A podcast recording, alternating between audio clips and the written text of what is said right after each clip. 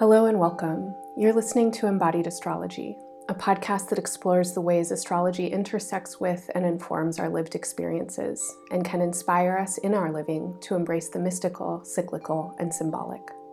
My name is Renee Sills, and I'm so happy to be your host here. To learn more about this work, please visit embodiedastrology.com. I'm publishing this podcast on October 19th, and the Sun and Venus are both in the tropical sign Libra today. Venus was visible in the mornings between January and late August of this year, 2022, but has left visibility in the past weeks as it approaches what's called Cazimi, a transition point when Venus appears to be swallowed into the heart of the Sun, only to reemerge as an evening star several weeks from now. Today, as Venus and the Sun are applying to their conjunction, both bodies are also forming a 90 degree square aspect to Pluto and Capricorn.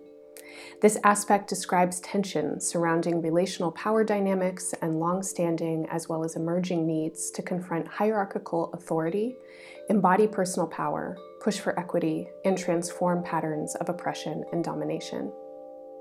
On October 23, 2022, the day after Venus enters the heart of the Sun, will transition from Libra into Scorpio season. Scorpio is often associated with the planet Pluto, and both symbols invite us into the depths of our psyches, into confrontations with our deepest desires and most profound fears, in order to transform, regenerate, and reemerge as more free and whole. In today's episode, my guest Indira Allegra and I talk about themes of being swallowed and reborn, claiming personal power, and transforming fear as we discuss Indira's upcoming workshop with embodied astrology that focuses on the placement of the asteroid Vesta in our natal charts and its connection to intimacy, sovereignty, devotion, and kink.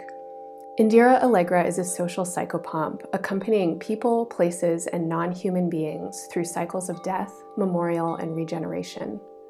Their projects, performances, and installations draw from an investigation of inner space, animism, and the ritual, relational, and performative aspects of weaving. Allegra's combination of past experiences as a sex worker, sign language interpreter, domestic violence counselor, and yoga instructor allow them to work with the tension of human and non human experience as creative material. Their work has been featured in Artforum, Art Journal, and Emergency Index Volume 8, among others. Allegra has also been the recipient of numerous awards, including the United States Artist Fellowship, Burke Prize, Gerbode Choreographer Award, and the Art Matters Artist to Artist Fellowship. Indira also comes from a more recent history as a student of astrology, in today's conversation, we'll learn how Indira orients through astrological symbolism and myth towards artistic and relational research, and how their processes of curiosity, attunement, and response hold sacred containers for audiences and clients to experience profound personal transformation. To say I'm excited would be an understatement. I am thrilled that Indira will also be facilitating a two part Scorpio season workshop with embodied astrology called Beyond Domination Kink in the Glow of Vesta, where participants will be invited to explore their natal chart placements of the asteroid Vesta for clues into expanding their intimacy and kink practices while centering devotion. The live workshop begins on October 25th the day of the Scorpio new moon and solar eclipse, and will be held on Zoom. Registration is sliding scale. For more information, please visit the workshop section at embodiedastrology.com. I feel so inspired by Indira's practice and their synthesis of mythology and symbolism with art and relational practices. I'm excited to share our conversation with you, and I hope you enjoy it as much as I did. Here's Indira now, beginning our conversation with a poem.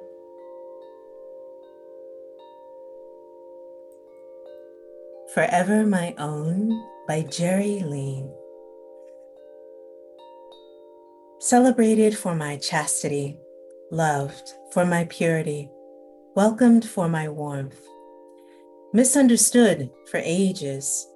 Zeus, the wise one, my baby brother, and the oldest of us vomited out first, knowing all the while that I am the true eldest he watched me warily as we worked out our places. Olympus only big enough for one king and a consort, not a true queen. Would Zeus have swallowed me if I had not outsmarted him? Poseidon wanted me. his great watery skin smelling of seaweed and salt. I am fire. What life would I have in the ocean? Of course, I said no. Apollo wanted me. Light bringer, singer of songs, he would have drowned out my crackle, outshone my light. Fire disappears against the sun. I begged Zeus to let me remain untouched. He was moved by relief as much as anything. You shall have first share and the freedom to do as I will, owned only by myself. I hid my smile. I bowed my head and gave thanks for giving me what I was due, for failing to see I would outlive them all. Fire never dies, not for long anyway. And that is from First and Last, a devotional for Hestia. Mm, thank you so much. How did you come across this poem? What was it that compelled you to it?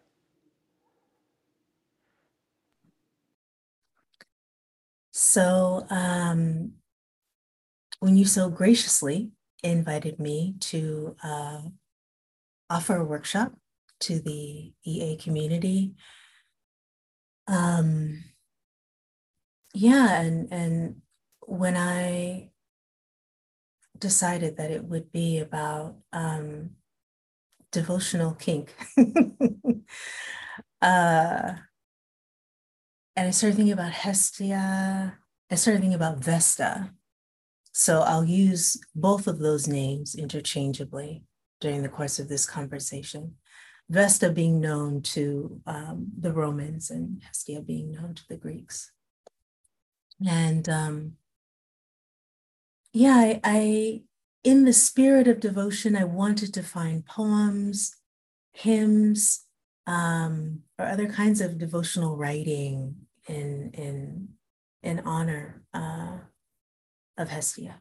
And so this was um, one of the first books that I found, and I've just been acquiring. Um, I call them my allies, my crew of texts um, over several months that I will be happy to share some of my synthesis um, with the EA community in in October. I love in that poem in the last lines how uh, Vesta's sovereignty is really emphasized and her intentionality around her own sovereignty is very emphasized. Um, and I'm curious about the relationship that you feel and that you are forging um, between the archetype of Vesta and themes of devotion uh, as they have to do with kink. Absolutely.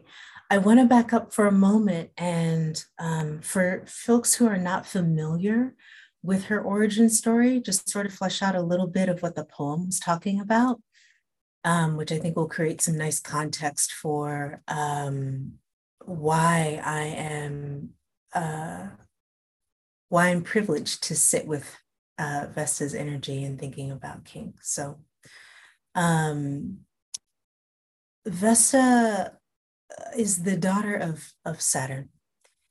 And it was prophesied that Saturn would be overturned uh, by one of his children. So, as his children were born, he ate them one by one. And so she is the firstborn and also the first consumed. And the last one, the last child to be disgorged from her father's belly. And after being disgorged, both Neptune, uh, who's her brother, and Apollo um, wanted wanted her, and she said no to both of them and petitioned to be left alone. to be a virgin, to be complete unto herself. And her wish was granted. And so for me, what is um, inspiring about uh, her story is that um, one, she's gone through this process of like birth, death, and rebirth again, which is something as an artist that I'm very uh, attuned to and feel devoted to in my own way to study. Mm-hmm. And second, when presented with, uh, when born the second time and presented with options, neither of which were good ones, she was very clear about this and said, No, I want another thing altogether, which is to be unto myself, which I feel like is a beautiful uh, teaching for all of us, really. And I know something that I have had to do in my own way, um, and particularly as an artist, to say, okay, I know these are the options which are out here, which would seem mm, more feasible in the world that we live in today. But I'm going to choose this other thing, which allows me to uh, be in my place of sovereignty. So, as this relates to kink, I think that kink allows us to um, trace the edges of psychological and emotional and somatic experiences that um, that we crave quite honestly but we need some sort of tether uh, in order to I don't know what sometimes might feel like falling off the the edge of the earth or out of the earth's atmosphere, however you want to think about it. And Vesta is the goddess of the hearth. She's the place that we can come back to. And her flame is always there for us, you know? And I think that that is um, one of the gifts uh, that sex workers can offer and that people who have some knowledge in this field um, to anyone who is interested in tracing the perimeters of their desire. And I know in my own past experience as a sex worker that um, this is this is how I think of my presence for folks as a hearth, a kind of steady tether that they can come back to as they trace the edges of what even feels possible for them psychologically to try. And that could be a different identity, it could be a kind of sensation, um, it could be a way of being talked to, a way of dressing. Um, you know, it's it's really infinite, but uh, I think Vesta can can teach us a lot about that, about a place to come back to. Indira, I'm looking at your chart as you're talking. And um, as always, just in awe of astrology and the incredible technology that it is to reflect our experience and give us um, a framework to describe it. So, you're a very Gemini person, very mercurial person. You've got a lot of placements in Gemini and Virgo, including your Sun and including Vesta in Gemini. Um, but you're Scorpio rising. And the Scorpio rising chart puts Gemini in the scorpionic place of the chart, which is the eighth house. Scorpio is the eighth sign. And uh, as an astrologer that's worked a lot with horoscope astrology and uh, solar chart astrology, I think a lot about where the signs land in relation to the houses and how this describes the psychology of um, a zodiacal archetype. And Scorpio is known for uh, its penetrating insight and sometimes kinky curiosity into the parts of life that many people will turn away from because um, they might be afraid, there might be a taboo, uh, there may be a lot of deeper unconscious or subconscious um, patterning that both keeps them in a place of aversion or ignorance or potentially secrecy. Um, and in your chart, to see Vesta in Gemini in the eighth house as a Scorpio rising, and then to see your Vesta square to Saturn, um, it really elicits this this feeling for me that is encapsulated in the title of your workshop, uh, Beyond Domination um, and that you talk about this glow of Vesta. And in especially in your chart, I feel the glow of Vesta and the symbolism of Vesta as the hearth and also the hearth keeper, the priestess that tends that fire, um, as a glow of interest and curiosity and some kind of instinct uh, to ask for and reach into the places in the human psyche and experience that would not be so readily asked for or reached into, I think, in the status quo. Um, I wonder if you can talk a little bit about this aspect of your personality as it comes through in your research methodologies, both as an artist, um, in your previous work, potentially as a sex worker, and also currently in other areas of interest like astrology. Yeah. Um, think about what the fireplace in your house witnesses.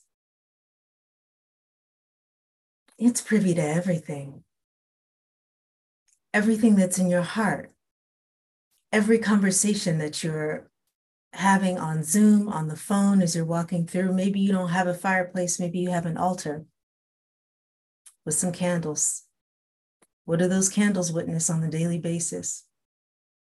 So, this is for me, I think, an aspect of how uh, an everlasting flame can work. Um, is that we're feeding it with our experiences somehow. And uh, when I think about how I work as an artist, so I do um, both performance work and installation work. And when I'm doing a site specific work, um, it's important for me to be able to approach a new site with a lot of openness about what happened there, what is happening there, and what that space may need um, what that space may invite or not invite. I have to be, or I choose to be, uh, at times really quiet in my curiosity and to mirror this sort of um, it's like how can i be a hearth for that place if I'm like still, but bright enough in my energy, what will the space reveal to me? And oftentimes, when doing a site specific work, it's necessary for me to return to a place, you know, uh, to learn more about it and to interview more people about what happened there, to figure out what's needed. And I think that kind of consistency in relationship allows for other things to happen. You know, it's not me coming in with a pre existing idea of like, oh, I do this thing and I'm just going to do this thing that I've done in 18 different cities and just do it here. Right. But actually being like, what what's hidden that wants to be known here and wants to be transformed and how can I help? Because I know that that's an energy that I um, bring to all different types of situations. And that includes in uh, past experience working with clients in, in um, you know, as a Dom, where I have to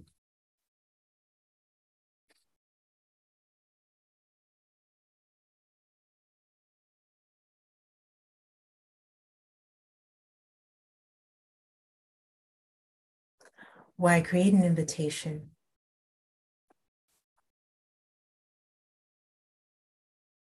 for whatever is there in that person in their mind, in their heart, some kind of desire in their body. That maybe they have consumed, that they've hidden away in the way that Saturn consumed Vesta. Because they didn't want to be overturned. They were afraid of being overturned by that desire.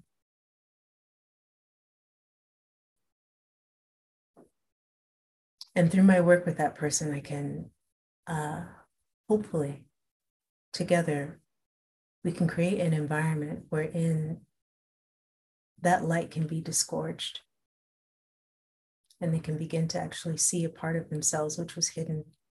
And I think that when we can do that, we become more integrated and powerful in our day to day. You know, you're more powerful washing the dishes, knowing that you have a kinky submissive desire. I think, you know, how much better would you put gas in the car? I think it all relates. It's all connected, you know. Um, yeah, but I, I think that people do kind of consume, they hide away these parts of themselves that they feel will like uh, overtake them in some way. And I think that sex workers are very skilled at um, knowing that that has happened. And then I almost want to say, like, creating like the conditions where kind of um, yeah, it's it's a it's a ritualistic thing, I think. You know, where that desire can then come out and show itself and be born again. So it's really inspiring for me to hear you talk about Vesta in application in this way. And um, I'm so interested in the synthesis of astrology with other methods and perspectives I'm curious for you, what has emerged since you began studying astrology and since you started working with Vesta? And how has that informed um, the ways that you're thinking about teaching, about facilitating a space where people are going to be exploring kink? Um, and also, how or is it affecting your art practice, your art research? That's a big question. Uh, um,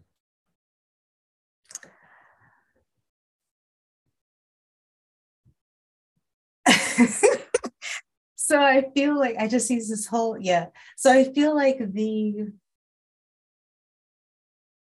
desire which I consumed and swallowed into my belly, and which has been there for a long time is to be able to work in um, yeah work in ritual spaces or the space of a temple and i think a temple can look a lot of different ways. And um,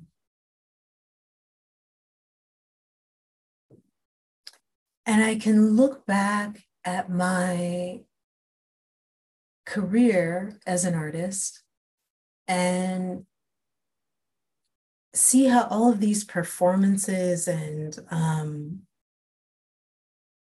ways of making space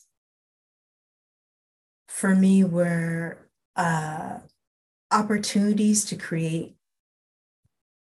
space for transformation. And and the transformation wasn't always like for a, um, sometimes it's for people sometimes it's for places you know? Um or the more than human or non-human energy that's there. But i think in the course of uh preparing this offering for the embodied astrology community it's been really um yeah it's been really wonderful to kind of like have that be uh i almost want to say like the first prompt.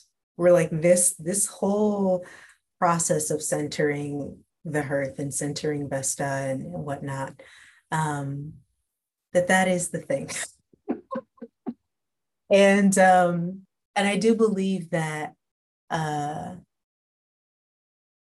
you know the artwork won't be complete until I'm in the space of workshop with folks, you know, and then it's all of us together that I think complete the space of the temple, you know, uh, even through Zoom. I think that we can do that. And that feels really powerful to me. And it feels really exciting to me to think about the ways in which um,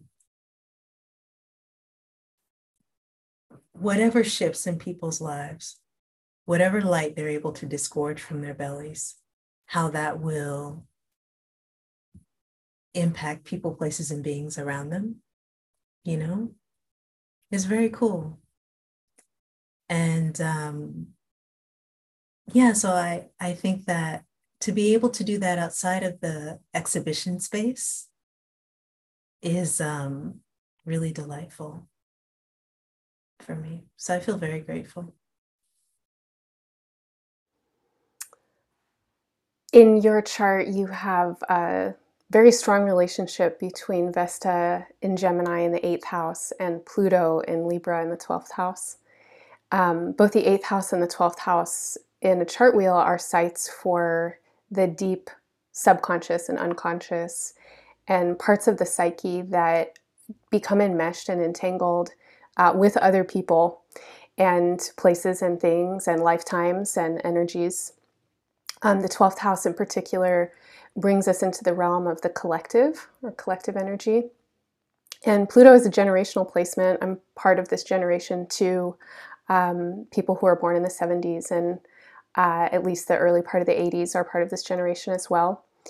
And I think of this uh, placement for many of us as an imperative to um, kill and transform and rebirth concepts of relationship and the expectations in particular that come into uh, relationships and particularly in partnering or one-on-one dynamics um, in the relationship between Vesta and Pluto in your chart, I feel this incredible capacity to be curious about what is bigger than and more than human, and how that uh, liminal, encompassing collective energy also gets translated through the human and through the personal. And I think that this aspect uh, in your chart also really speaks to capacity to hold a lot of intensity and probably life experience that has brought you into a lot of intensity and what has been birthed through that, um, which to me feels like alchemical power.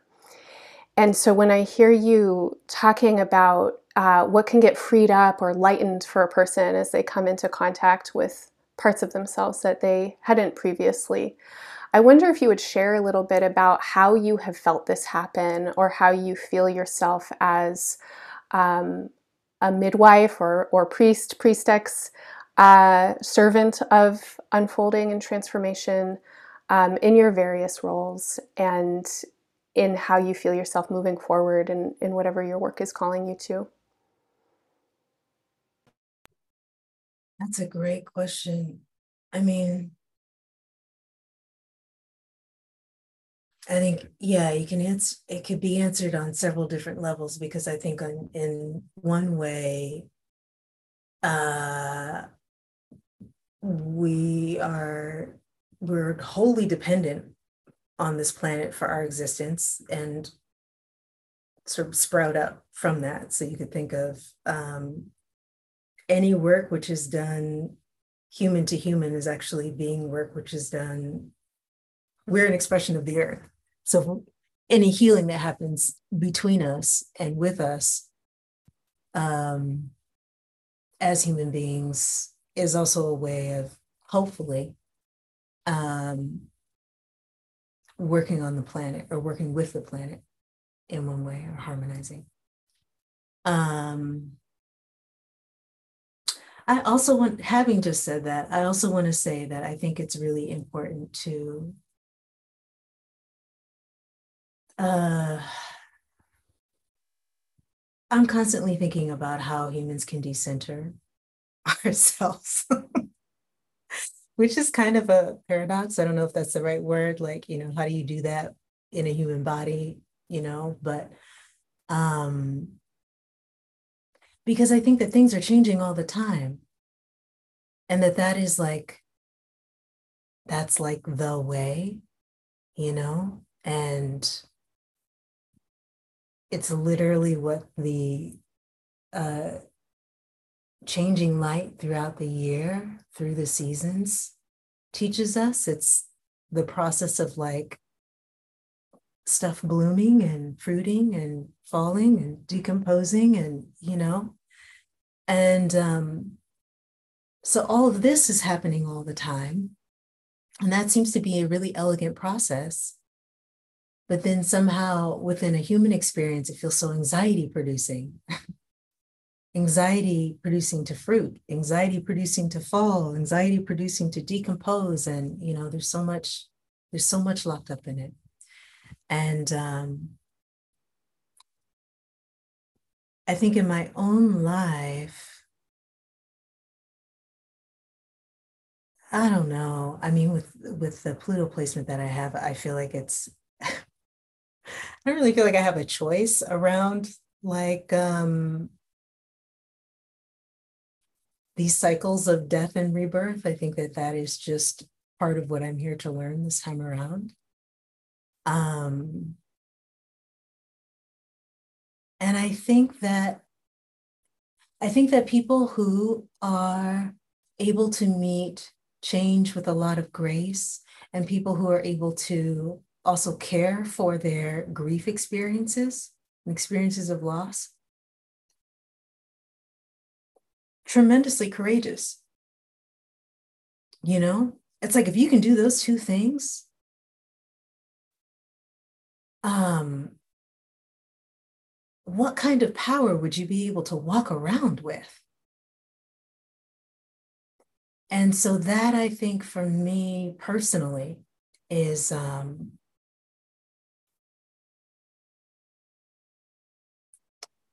what I think I'm learning from this, uh, how you pronounce it, Aroibus, the snake eating its own tail curriculum. Yeah.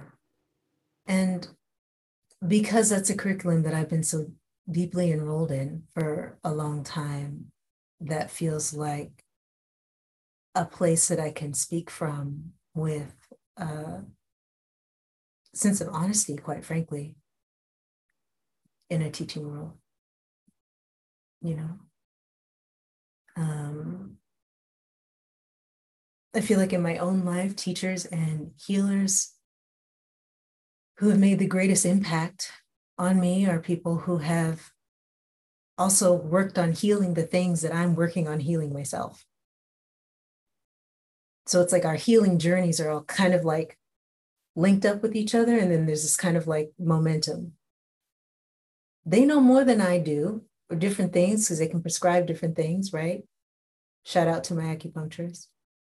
Um, yeah, but I I think that there's a way in which we can move together. Those of us who are interested in this, everyone has a different curriculum that they're born into.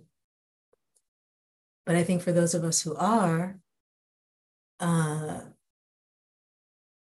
here to learn how to do the the death and rebirth thing over and over and over and over again. We can actually seek each other out you know? And we don't have to be so solitary in our experiences. Um and for me that's a kind of uh open heart or tender hearted quality that I feel like I have with someone when um, in conversation with them in front of a fire, right? Where that person wants to share something about, we tell stories around the fire, right? It's a way of, of um, creating connection, of course, but I think that we are feeding the fire with our experiences, you know? Keeping the flame going in that way. And someone shares something and you receive it with an open heart and it's not so strange, you know, because if you're going through the same curriculum, it's not, uh, yeah, you can commiserate. We're on the same team. I don't know if that answered your question at all. I think it did, and it also opened up other questions, as great answers will. Um, when I think about Vesta, I often think about um, a story one of my teachers told me about the concept of um, the Vestal priestesses as virgins. Um, and so, in the pre Hellenic period, when Vesta was honored um, and, and worshipped and her temples were attended, uh, the Vestal priestesses were women who had an incredible amount of power for the time that they were in. They uh, could live their lives unmarried, they could own property, they served on courts. Um, after the age of 30, they were given the opportunity to leave their service. Very few of them did. And their, their job, their task was to continue tending uh, the flame, and they were not to let this flame go out. But another task that they had was to um, be healers for warriors and those coming back from trauma. And how they served that healing was often through sensuality, sexuality, and touch. And when I'm listening to you and I'm thinking about the symbol of Vesta, I'm thinking a lot about attention and the parts of our beings that I think get described in the eighth and the 12th houses specifically that are parts of our beings that don't get a lot of attention and they don't get attention because um, we might be hiding them, we might feel ashamed of them, we might not even know them, and we might not know them because we've been fragmented somehow through culture, through ancestry, or through previous life experiences. We may have received some kind of uh, messaging that those were parts that were not to see the light of day. And um, we've put them somewhere and forgotten about them pretty much. And when I hear you describe your practices in um, the professions that you've moved through, and and also just in the way that you meet the world, um, I hear you really talking about bringing a, a quality of attention to something, and that in that attention, life flourishes. Um, and when I look at your chart and I see that your Vesta is also in conversation with Neptune, um, your Neptune in Sagittarius generation, your outer planets are retrograde. Um, I'm thinking about radical inclusivity and the the potential to hold a lot of information that might be well outside the bounds of what you yourself might want to align with or believe in or conspire with or something like that. Um, but having the capacity to include it and to be curious about it and to follow the thread anyway and to see where what's being presented to you might actually serve the life that's in front of you. Um, I wonder if you could talk about the role of curiosity as a creative person. You are um, a highly creative person, and I think that societally, you know, we tend to fragment artists and kind of put them in a box of entertainment. Um, but creativity requires all the skills. You know, it requires analysis, it requires prototyping, it requires um, discipline and showing up for a job, and um, a huge amount of curiosity and a huge amount of willingness to suspend personal preference in order to make space for something. And to me, this feels like courage. Um, so yeah, can you talk a little bit about how you engage with curiosity and uh, does curiosity feel like it takes courage for you in your practices and in your research? I love that question. Um, it does. And the reason it does for me is that I think when you learn something, or when I learn something, like if I'm, I'm really open, then it means that I have to be willing to be changed by what I have learned, which means that maybe there's a belief system beforehand which needs to, to die, which needs to pass along, which needs to be transformed. So I think to be a student is to be in a state of constantly dying and rebirthing based on new information which is coming through. That's a courageous state to be in. and um, and so for me, the energy around that is very uh, the curiosity of the student can be very big eyes, leaning in. Oh wow, you know, it can look like that. Um, and it can also look like, oh, like a sitting back, a sitting down, like a, oh shit, that just changed my whole, that just changed my my whole situation, my whole perspective. You know, and I take that so seriously. And um, yeah, and that's a another uh, way of being in this Aurobis curriculum for myself, you know, um, is being open to being changed by what happens. And it also means, um, I mean, as you're saying, just this quality of like paying, yes, paying attention and understanding also too that, say, for instance, when I'm yeah, making a work,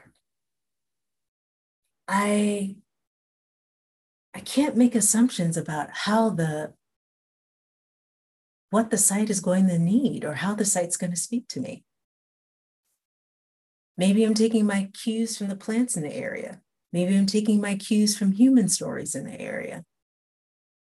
You know? Um, there are a lot of different directions that that could go. But courage is so valuable to me, and I think that it's um,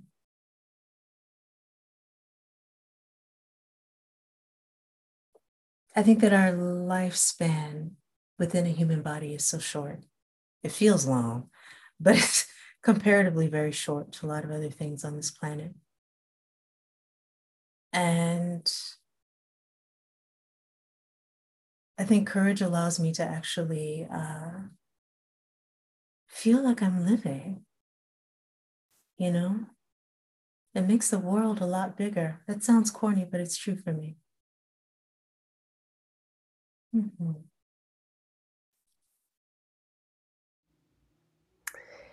In my practice as an astrologer, I work with people a lot in the eighth house. Um, it is such a rich place in the chart, and it's um, yeah, I think it contains a lot of potential in that scorpionic symbolism that it has to uh, really radically shift a person's experience.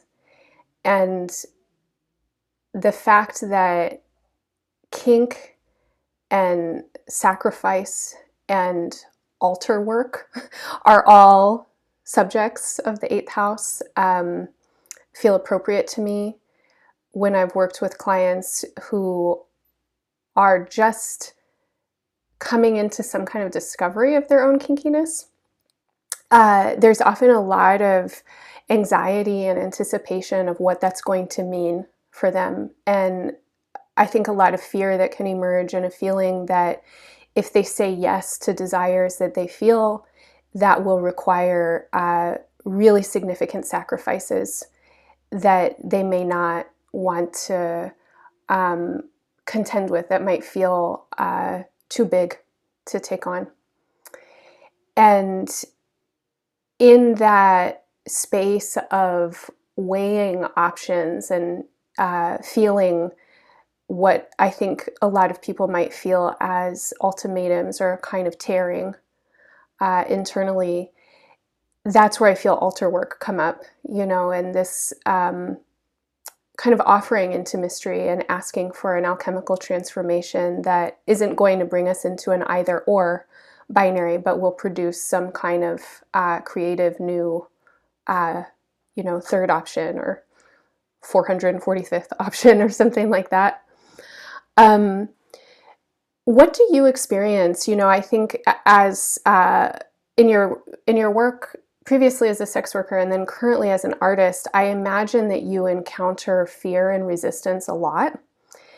And that fear and resistance can come also with curiosity next to them, or sometimes maybe cloaked in curiosity, or vice versa.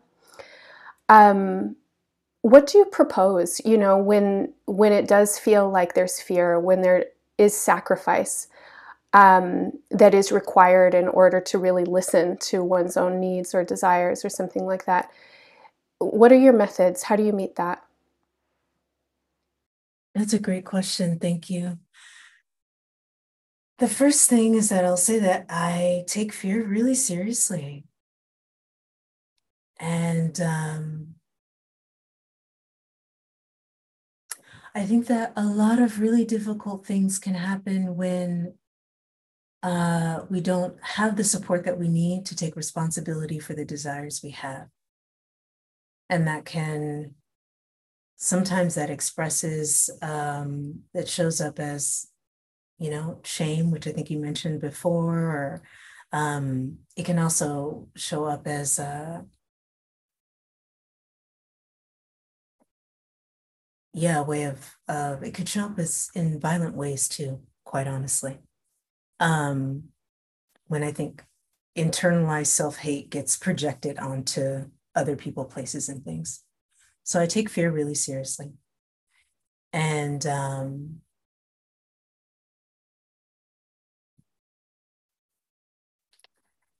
And I feel like it's also really important as a second step to acknowledge that the desire is, in fact, part of that person. It's part of yourself, and that's okay. So, creating space for that acceptance to be, it's not just some people are like, yo, I know this is what I need, let's go. And, like, you know, that's a vibe. Um, and I'm here for that. That's not everybody, though. And um, some people need to actually have the space uh, of acceptance held. And that is the altar. It's the altar of acceptance for the thing that you feel like you need, but you're scared to fully talk about it. And I think one of the amazing ways that altars can work um, are as mirrors. They can be second bodies for ourselves.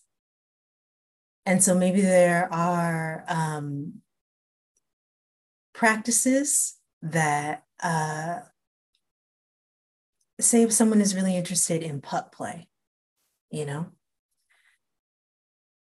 but feels a lot of shame around that or um, awkwardness or, you know, all the, the feelings but has accepted that this is something that they want to work on, the first thing or another thing that I would recommend is to create an altar for themselves as a pup.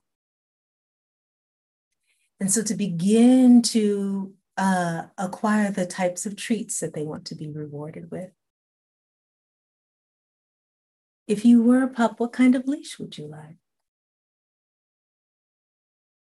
What kind of paws would you have.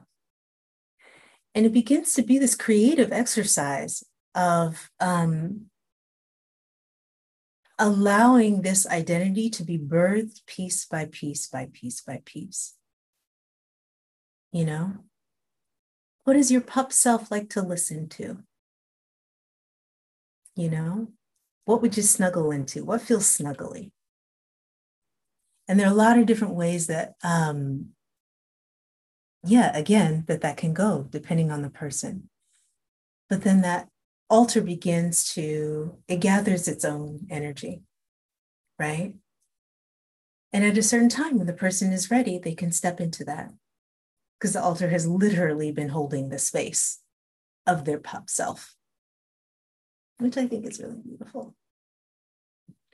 Um, I also, for clients that I would work with for longer, who would have this um yeah who like really struggled and were super brave to like do a thing um we might have like pup birthdays like you know It's been one year since you made the big leap. So proud. Here's some treats. Yum.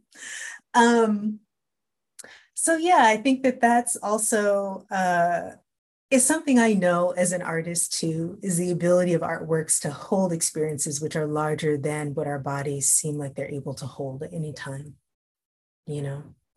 And um, yeah, I think that's just one example where I can kind of connect my artist and sex worker brain um, to create transformative experiences for people that involve treats, which I feel like is is great for everyone.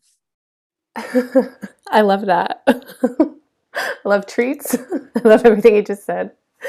Um, talk a little bit about your practice with astrology. You know, you just described uh, a methodology around getting to know people and making space for them, and um, you talked about your work with uh, especially site specific uh, research in your artistic practice as getting to know a place and listening, right, and bringing offering to that place. Um, how have you been using astrology in these uh, inquiries? What does it open up for you? What does it illuminate? Yeah, so my um my whole experience with astrology has been it's been wild, y'all. So yeah, I came into this. I'm about to come into um yeah, an important birthday for myself in terms of like my study, uh a focus study of astrology. And um what I will say is that I have always been a person that has been attuned to um, making meaning out of symbols, making stories out of symbols. I'm a person uh, who is alert to the presence of unseen forces. And I'm a person who, um, yeah, is also alert to like, as a performance artist, to um, choreography and like the movement of bodies in space. And so I feel like this is, um, these are the sensibilities that I bring uh, to my study of astrology. And um, I also just want to shout out to everybody in the EA space. It's been such a privilege to be part of the EA community. And I feel like I have learned so much from people talking about how their charts actually astrologize themselves. I don't even know if that's a word, but that's what it feels like. And um, one of the curiosities that's come up for me in my um, art practice is thinking about the uh, choreography of the planets on um, days of historical events. So I'm involved in a, I've been researching a project in Philadelphia recently, um, which involves two different historical events. Um, one in 1796, so historical with the capital H, and then one that actually happened more recently in um, the summer of 2020. And thinking about the charts for those days, and then thinking about uh, just recently creating a composite of those two together, which is like what I um, am essentially trying to do anyway, connecting these these two stories and to see what kind of astrology uh, they create together. And um, divination is a big part of divination. I don't know, uh, listening practices are a big part of how I work, you know. Um, so there are two different rivers that I am working with in Philadelphia. And um, a big part of my last trip was just spending a lot of time on the water and uh, reintroducing myself to the water because I had been there before. And also seeing how the water was expressing itself, how these waterways were expressing themselves, you know? And so that happened through a number of ways. That happened through sailing, it happened through kayaking, it happened through pulling cards, it happened through looking at the astrology of the, the historical dates I was interested in. Um, it happened through me singing to these waterways and seeing what happened, seeing what came back, the way the light was reflecting off the surface of the water at different times of day. There are a lot of different ways that um, communication can happen with more than human beings, I feel. So, uh, yeah, I, I think that um, astrology for me is proving to be a really remarkable tool for reaching through time, like deep time, whatever that means. I don't know, but it's just uh, to understand how things are moving around and how things cycle back, and to begin to think about my own life too in that way. Oh, okay. What was I cycling through?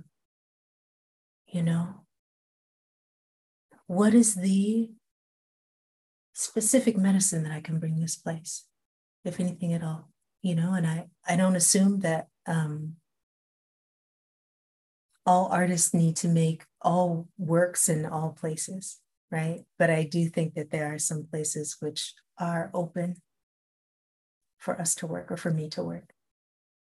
So, um, yeah, I think being able to work with cycles and track the changes between the seasons, between the lunations, has uh,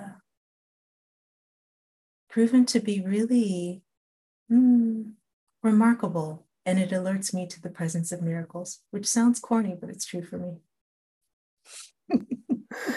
yeah, I definitely resonate with that. I feel like astrology um, definitely alerts me to the presence of miracles a lot, and this sense of cyclical time um, feels so present in it, in that the past and the future are happening in the present all the time, and the present is unfolding constantly into the past and the future. Um, Indira, you're about to offer a guest workshop with embodied astrology that I feel so excited about.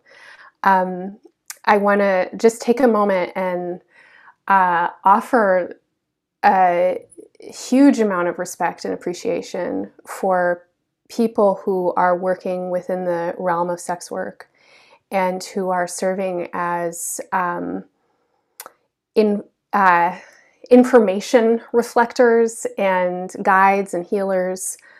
Um, I have a lot of clients and have worked with a lot of folks who have uh, been sex workers and who have also experienced personal transformation through working with sex workers.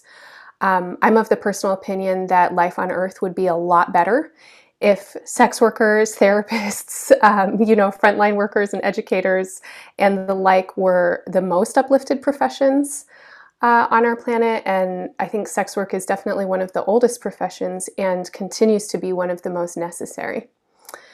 Um, However, it is really veiled in a lot of assumptions and uh, taboos and mythologies. Um, and I think that when it comes to resources for people to learn more about themselves as sexual creatures, as sensual creatures, not everybody wants to be sexual, um, and certainly as kinky creatures, there feels to be um, uh, an abundance of particular kinds of offerings that have a lot of emphasis on particular techniques and how to, as well as um, maybe personal psychology or personal preference. And you are taking an approach to the workshop that you're offering with embodied astrology um, that I've never seen before. I've, I've really never encountered this kind of synthesis or melding. Um, and I'm so curious as to what it's going to be.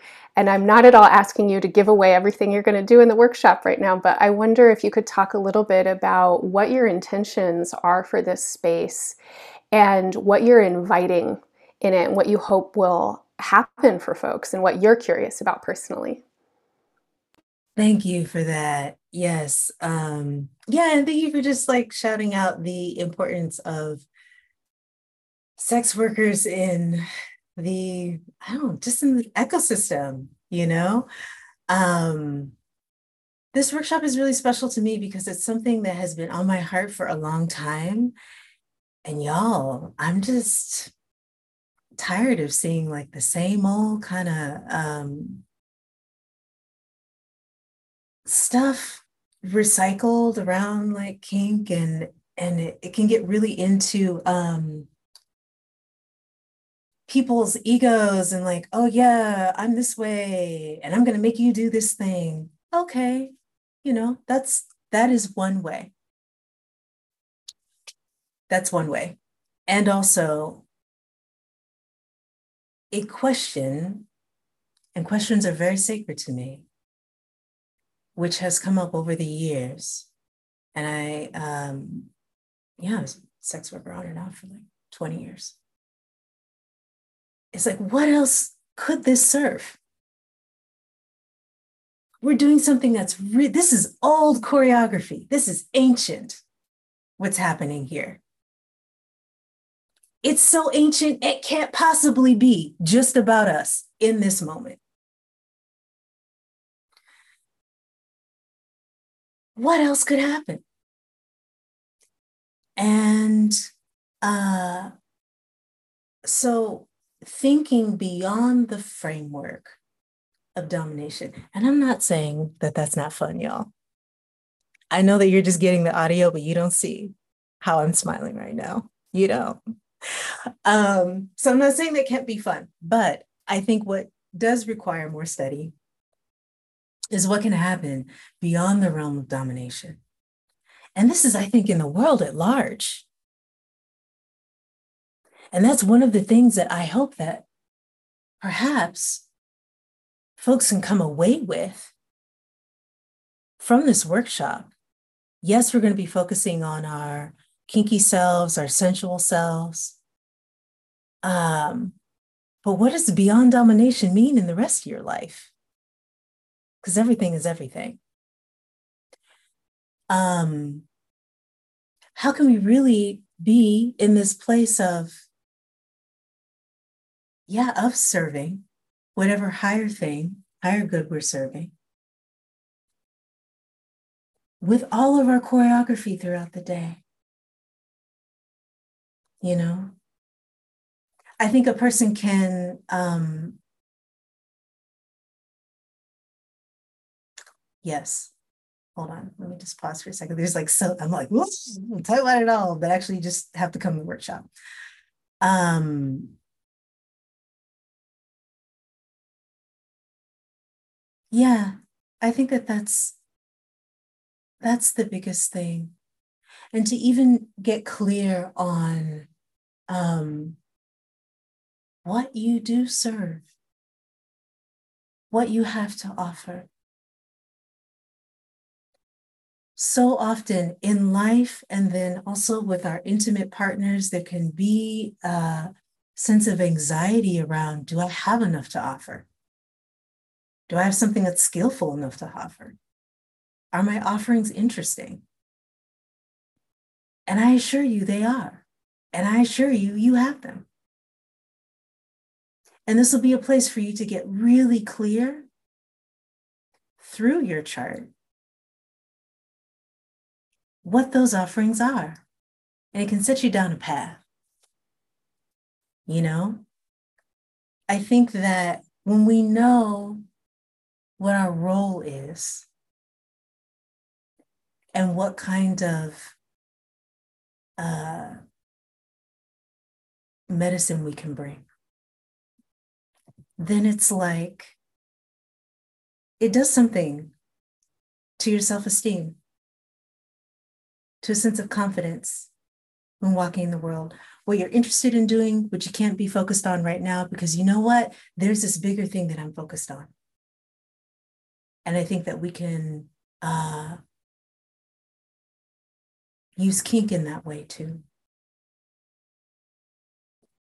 So, please come. I know that for some folks, it feels very intimidating. It's like, oh no, do I have to spend like all this money and like show up in full leather, head to toe? I do have a cap on for y'all. You can't see it today, but you know, maybe you'll see it during the workshop if you come. Um, and don't worry about that. If you do, yes, please. If you have it, put it on. Um, but if you don't, don't worry about that. You know, what we're here to do is be involved in self study. My hope is that you come away um, having practiced being able to articulate also to another person the temple that you serve in and what you can offer, and to be able to hold a space of witness for other people when they express that to you as well. We'll also get clear on, um, yeah, we'll get clear on different techniques that we can use based on um, what it is that we're serving. So maybe you're a person that is, um, well, I mean, we've been talking about my chart.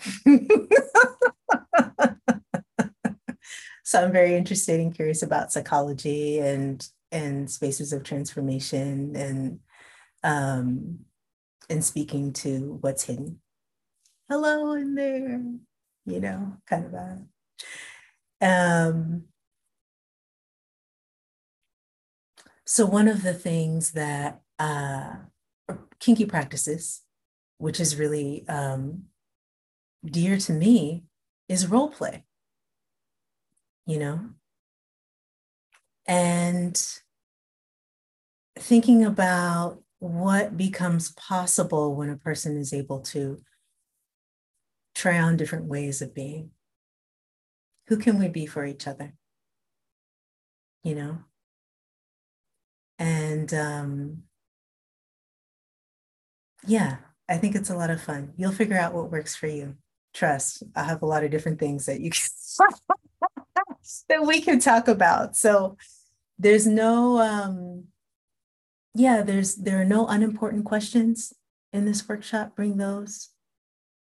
Also for experienced players out there, you know, this is for you too. If you're just looking for a new framework and you know, you've been hosting your own parties for years, you've been doing this and that, maybe you're a title holder, I don't know, please come.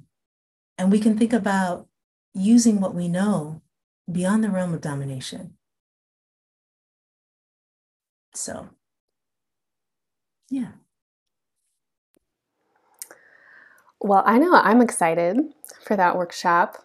Um, I'm also a Vesta and Gemini person, although mine is in the 11th house, and I'm so curious to explore possible meanings there.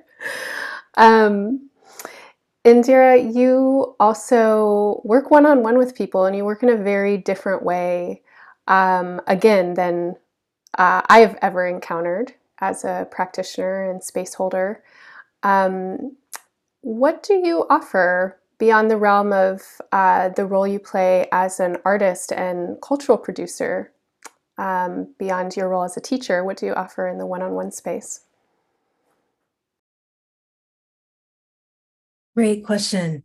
So, in the one on one space, um, for those of you who are honestly bringing questions around personal power, and that can be tied to uh, the presence of erotic energy in your life can be tied to all sorts of things. Um, we work on it together. And so, uh, one of the ways that I like to work is um, in listening to what it is that you are bringing to our sessions. I may offer you different rituals um, or and or artworks to experience in relationship to what you're working on. So one of the things that is um, has been really important in my own development is the role of uh, art, music, theater, dance in um, helping me to transform places which felt stagnant in my own life, or helping me to articulate things which felt really scary to say, or maybe I didn't feel like I had the language to say. And so I like to incorporate that in the work that we do together um, as an additional resource. And also as something which I think is just fun and makes the world um, a lot larger than I feel like this space of, uh, than the space of suffering. Honestly, when I feel like I'm in a place where I'm stuck uh, or I don't feel connected to a power source, um, for me, that space feels very small. And I think in the work that we do together, um, my hope is that people come away feeling reconnected with their power source, uh, which includes their erotic energy. And um, and I actually think that the erotic can be found in many different places, you know. So uh, I opened this whole conversation with a poem. I have a practice of reading poetry every day. And for me, there's something about putting the text in my mouth and then reciting it, which feels like an erotic practice for me. And I think attention to that kind of uh, detail in life um, can help us along. So, yeah, I'll use my I'd like to say that it's like my artist brain is able to um, work with folks to attune them to the details of life, to the erotic, which is all around. And it's like my sex worker self is like, let's go with courage. Let me be a hearth for you. While you trace these perimeters of things which feel really scary and there's it's nice to have a place to come back to to talk about it so um yeah it's great for folks who are wanting to explore their kinky selves more deeply after the workshop um maybe there are things which are happening in your career that you're thinking about too um maybe it's how you are in relationship erotic power sort of moves in a lot of different directions. So I'm here for that. I'm so excited about the work that you bring into the one on one space. Um, in my practice, I feel like I'm constantly looking for people to refer to um, because so much is needed. You know, I think people need all kinds of support and uh, really consistently it feels like a lot of people need guides into their interior and into the rediscovery and the remembering of aspects of themselves that have been uh, lost, forgotten, or taken apart by their life experiences and life conditions. Um, and when you talk about your work, I feel really inspired because I don't hear you prescribing anything. I don't hear you coming with an answer for anyone. I hear you as an alchemist and a magician um, actually creating sacred space for deeper self knowing and empowerment uh, through creative exploration. And I think that this is invaluable and um, so exciting and, and liberating in a world where a lot of us are seeking personal transformation through method, you know, which I think um, invariably continues to fall short uh, for each individual's needs.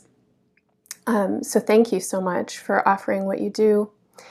And thank you for offering the workshop that you're going to offer with EA. Thank you for being uh, here for this conversation.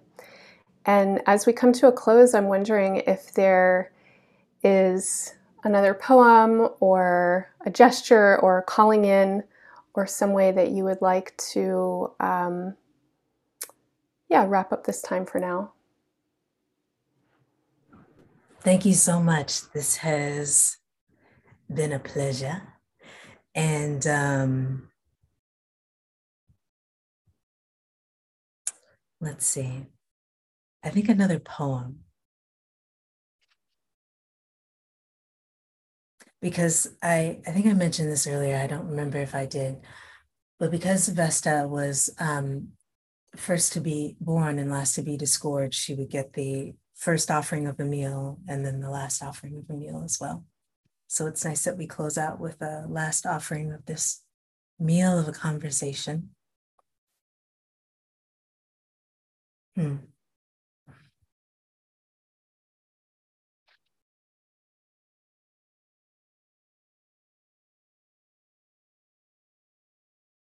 Yes. This is a short one Hestia, an acrostic by T.J. O'Hare. Her attributes are multitudinous, hidden, even subtle, and not publicly acknowledged, so that the secrets she brings are so easily taken for granted. The fire that burns breezily in its sacred hearth gives goodness, that which that has voyaged across titanic gulfs to do her will as bidden. Thank you. And thanks to everyone for listening. And um, I really look forward to being in, in courageous learning space and sacred learning space and this aerobic space and this kinky space and this curious space with you. Uh, yeah, please come and play. Mm-hmm. Thank you so much, Indira. For more information on Indira's work, please visit indiraallegra.com. You can also follow them on Instagram at Indira Allegra. To find out more about Indira's embodied astrology workshop, Beyond Domination Kink in the Glow of Vesta, please visit the workshop section at embodiedastrology.com. To inquire about one on one sessions with Indira, please see the show notes for their contact. If you've enjoyed this episode, please share it with your friends and networks and consider making a one time or recurring donation to support our future production. You can find more guest episodes at embodiedastrology.com in the listen section or wherever you stream your podcasts. Stay tuned in with the Earth, skies, and planets by becoming a member of Embodied Astrology. Membership tiers include access to monthly readings for your sun and rising sign, seasonal workshops, and a vibrant virtual community space where you're encouraged to explore your chart through the lens of your own embodied experience. Find out more at embodiedastrology.com forward slash join and make sure to follow us as well on Instagram at embodiedastrology.